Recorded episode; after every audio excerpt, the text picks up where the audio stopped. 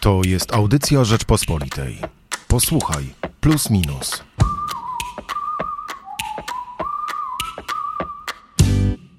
Pandemia przyspieszyła polaryzację dochodów i wzrost nierówności. Gdy już minie, nasze społeczeństwo mogą okazać się podzielone na nielicznych uprzy uprzywilejowanych i walczącą o związanie końca z końcem resztę pisze Jędrzej Bielecki w najnowszym magazynie Plus Minus.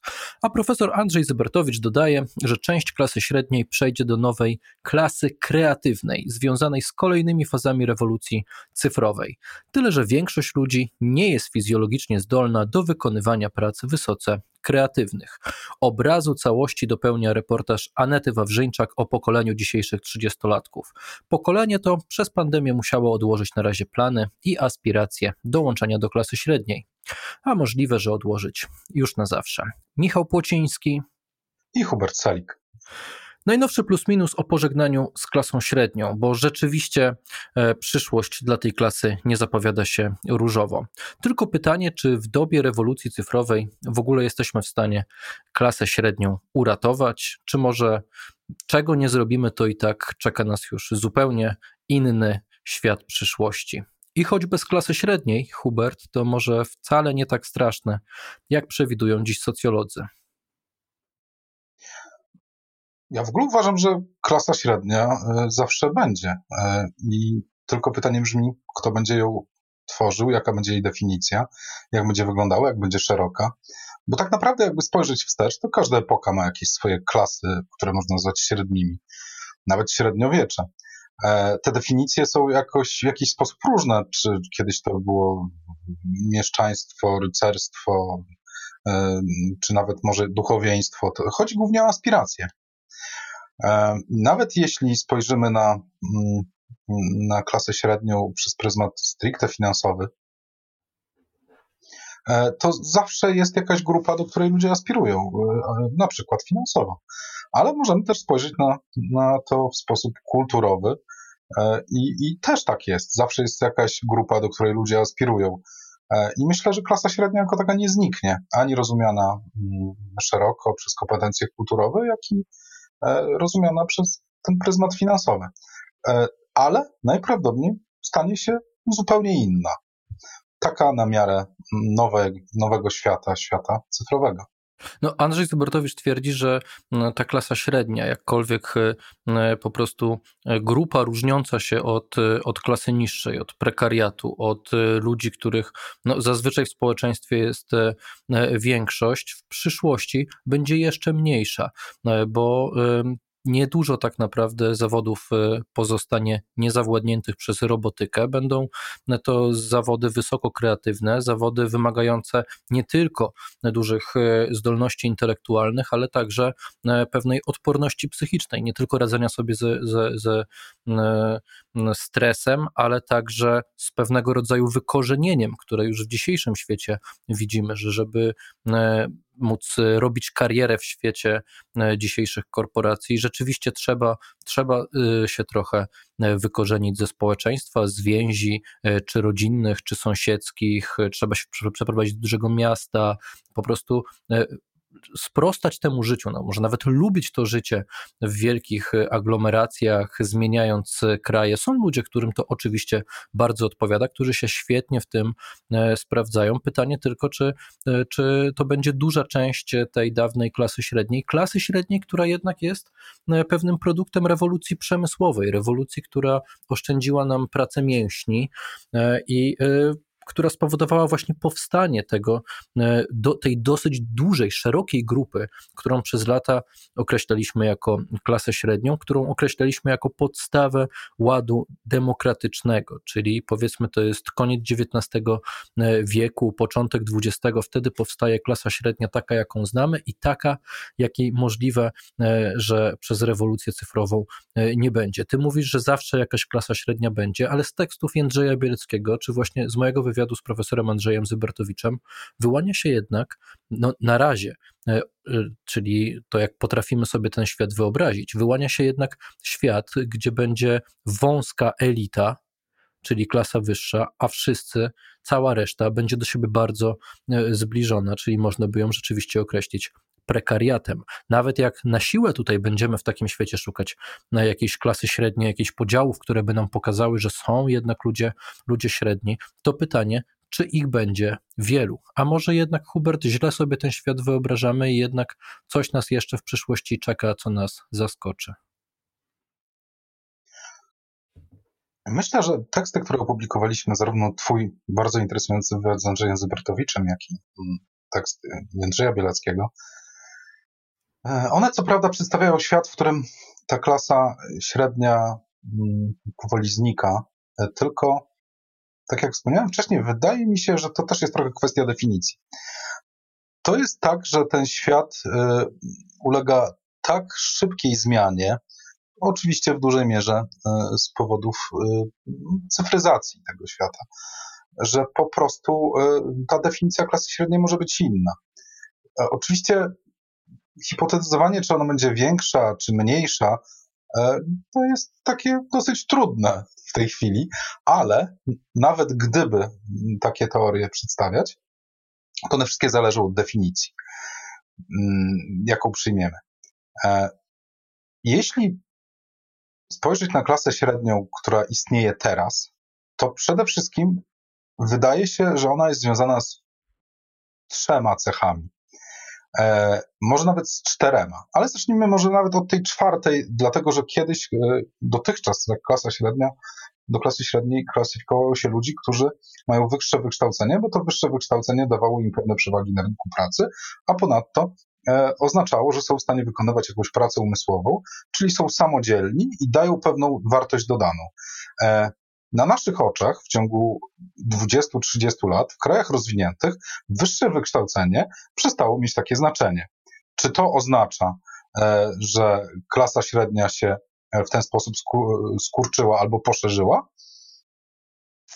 Chyba bardziej poszerzyła, dlatego że ci, którzy aspirowali nie mając wyższego wykształcenia, a jednocześnie byli samodzielni, mieli swoje firmy, czyli kreowali pewną wartość dodaną, a jednak ta samodzielność i przedsiębiorczość też jest jakąś cechą klasy średniej.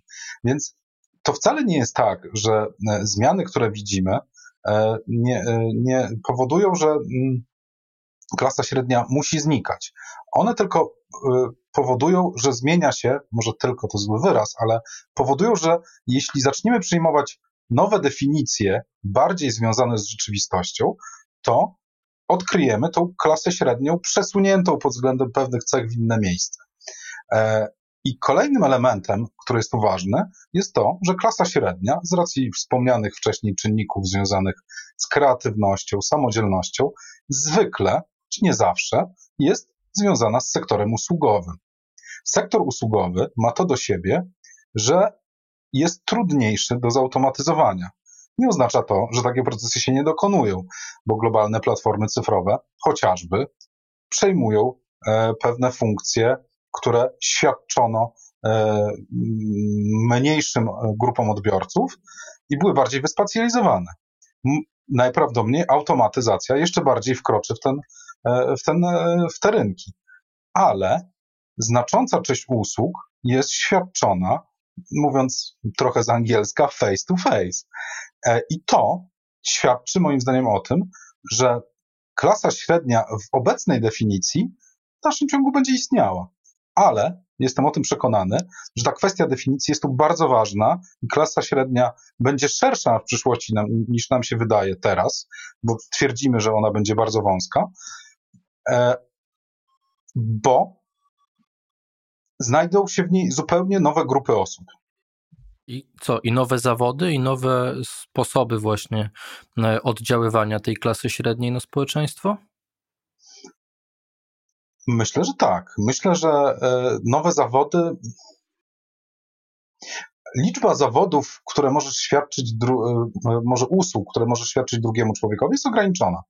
Więc wydaje mi się, że na poziomie świata realnego tych nowych zawodów nie będzie tak wiele, ale na poziomie świata cyfrowego będzie ich chyba więcej.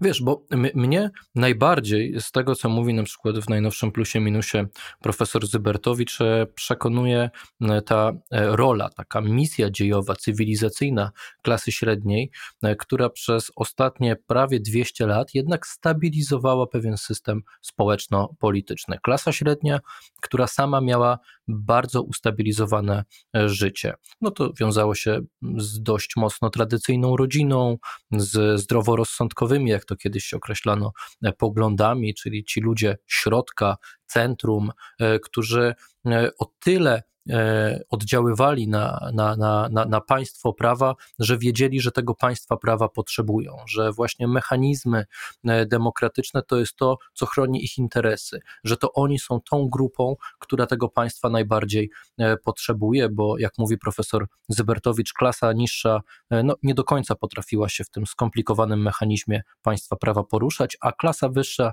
wcale tych mechanizmów nie potrzebuje, bo mówiąc językiem profesora Zybertowicza, Bertowicza językiem mocno socjologicznym, potrafi sobie znaleźć osobiste dźwignie na władzę.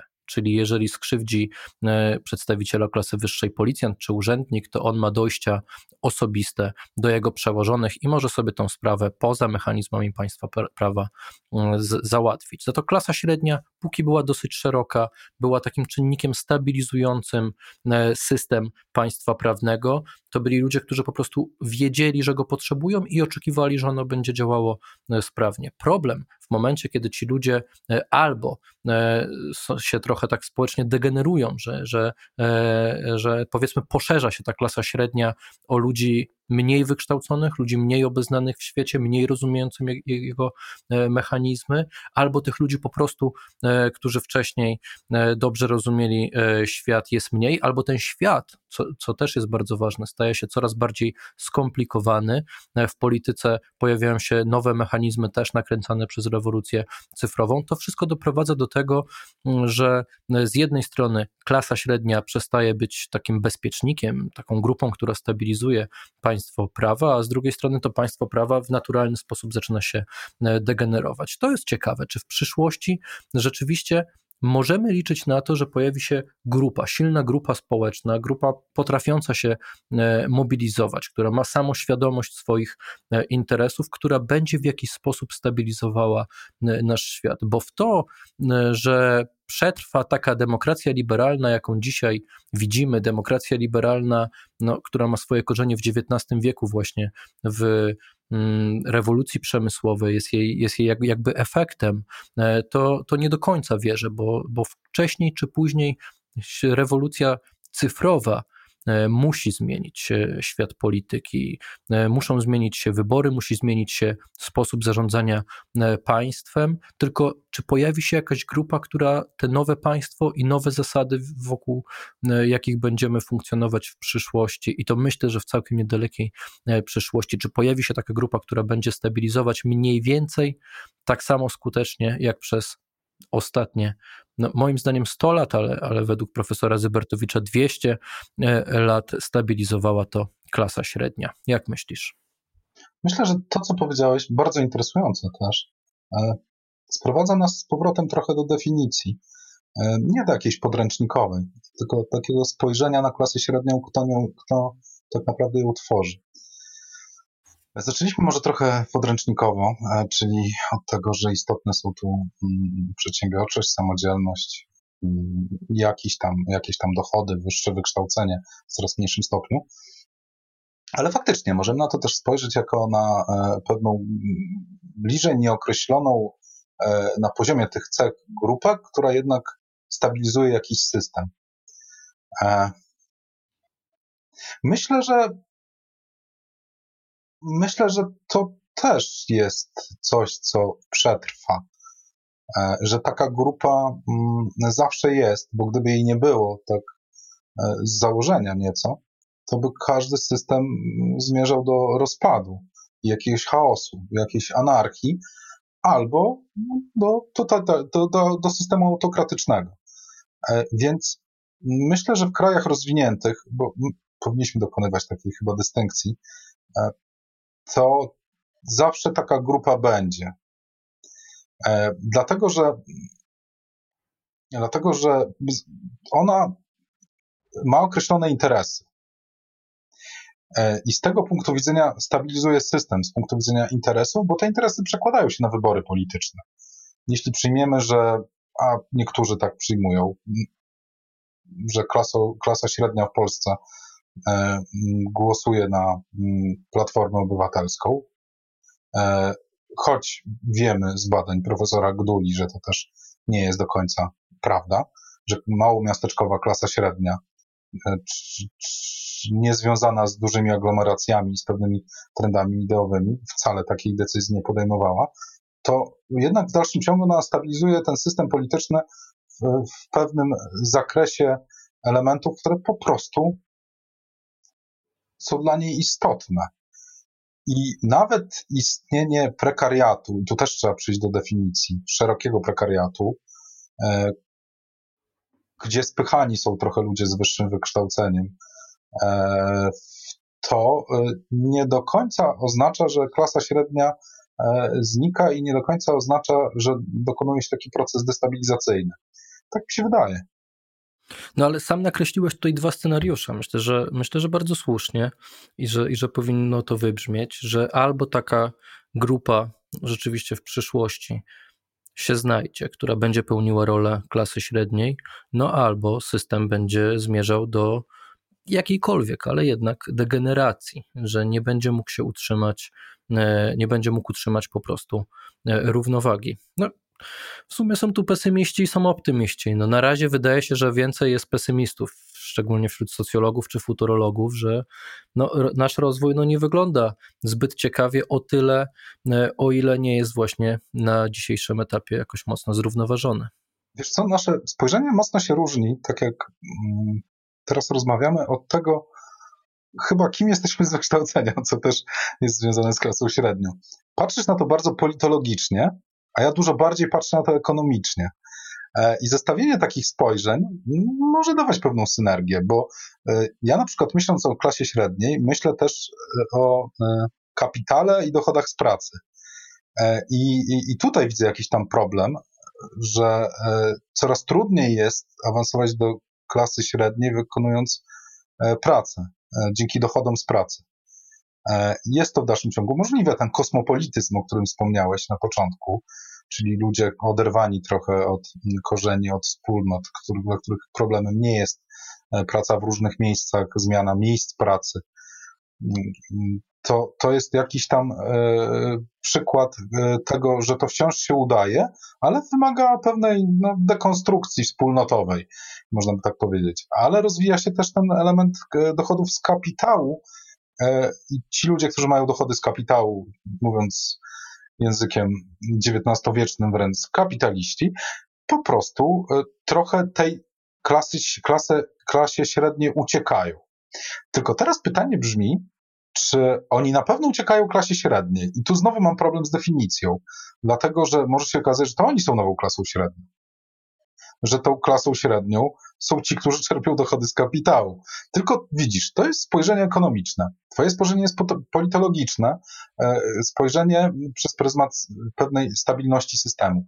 Wydaje mi się, że jeśli o to chodzi, to ważną rolą jest istnienie demokracji rozumianej przez taki podstawowy jej element, czyli głosowanie. Jeśli w demokracji są wolne wybory, to ten system będzie się naturalnie stabilizował. Czy klasa średnia będzie szeroka, czy wąska, czy będą ją inni ludzie inaczej, inaczej e, czy będzie inaczej określona niż teraz, będą ją tworzyli ludzie o innych kompetencjach, wykształceniu i samodzielności, to, to dzięki temu elementowi, yy, wolnym wyborom, to wydaje mi się, że będzie się stabilizowało. Czyli patrząc z punktu widzenia politologicznego, największym zagrożeniem dla klasy średniej jest brak, brak demokracji. Wiesz co, to, by, I... to będzie strasznie elitarne, co powiem, ale mam wrażenie, że wraz z degeneracją społeczeństwa bardzo szybko może dochodzić do generacji właśnie tak rozumianej e, demokracji. Czyli jeżeli ludzi których e, interesy związane są ze stabilnością państwa prawa, będzie na tyle niewiele, że będą przegłosowani w każdym momencie, w każdym punkcie, pod względem każdej decyzji e, przez e, prekariat, któremu może zależeć na przykład na, wyłącznie na bezpieczeństwie ekonomicznym zapewnianym przez programy socjalne, etc., etc., może dojść po prostu do tego, że państwo stanie się państwem opiekuńczym, ale wcale niedemokratycznym. Tak, to prawdopodobne. Tylko z kolei, gdzie w takim rozkładzie społecznym znajduje się prekariat? Czy prekariat jest takim odpowiednikiem klasy niższej, czy on jest właśnie czymś pomiędzy klasą niższą, jeżeli już przyjmujemy taki klasyczny podział, a klasą średnią? Moim zdaniem właśnie jest tam. Jeśli jest tam, to jest ściśnięty z dwóch stron. Jest ściśnięty y, też przez pryzmat dochodowy, ale i aspiracyjny, bo część tego prekariatu będzie aspirowało do klasy średniej, czy do klasy, która znajduje się ponad tym prekariatem. Aspirując do tej klasy, będzie jednak stabilizowało system, bo będzie chciało w niej się znaleźć. A część tego prekariatu naturalnie będzie się obsuwała do klasy niższej, wraz, nie wiem, rozczarowaniem rzeczywistością. Więc to też nie jest takie oczywiste, aczkolwiek masz rację, taki, takie zagrożenie z pewnością istnieje. Ale zobacz, jak, jak my w ogóle bez żadnego zażenowania rozmawiamy o pewnych oczywistościach dla nas dzisiaj, czyli o kwestii klasy. Jeszcze 15 lat temu, 10 lat temu mówienie o klasie wydawało się jakimś y, lewicowym oszołomstwem, nie? W ogóle to jest ciekawe, bo ja mam wrażenie, że w pewnym zakresie e, taka e, ogólna myśl marksistowska wraca z powrotem. Marksizm, który się oczywiście skompromitował, bo doprowadził do stworzenia systemów totalitarnych, na poziomie, na poziomie pewnych, e, pewnego e, nazywania i określania rzeczywistości zaczyna się z powrotem sprawdzać. I jest to dosyć zaskakujące, ale też daje jedną ważną lekcję, że dobrze jest przeanalizować e, poglądy filozoficzne i socjologiczne, czy w ogóle teorię myśli politycznej, nie po, pod względem swoich własnych przekonań, ale tego, czy ona opisuje jakąś rzeczywistość. A obawiam się, że często w takich debatach e, wszystko jest opatrzone jakąś łatką, kliszą już na początku. E, bo tak naprawdę przecież nikt z nas nie, nie jest zwolennikiem e, marksizmu, ale okazuje się jednak, że rozmawiamy o dochodach z kapitału i widzimy dochody z pracy, i ten podział jest bardzo bliski Marksowi. Wiesz co, ja bym też się zastanowił nad tym, czy nie jest przypadkiem tak, ale myślę, że to już jest na inną rozmowę temat, ale czy nie jest tak, że właśnie język socjologii z czasów rewolucji przemysłowej znowu wraca, dlatego że jesteśmy w środku właśnie kolejnej rewolucji i język rewolucyjny całkiem dobrze tu pasuje, ale to może z tą refleksją już Państwa zostawimy i po prostu zaprosimy do najnowszego magazynu Plus Minus, w którym poruszamy temat pożegnania klasy średniej.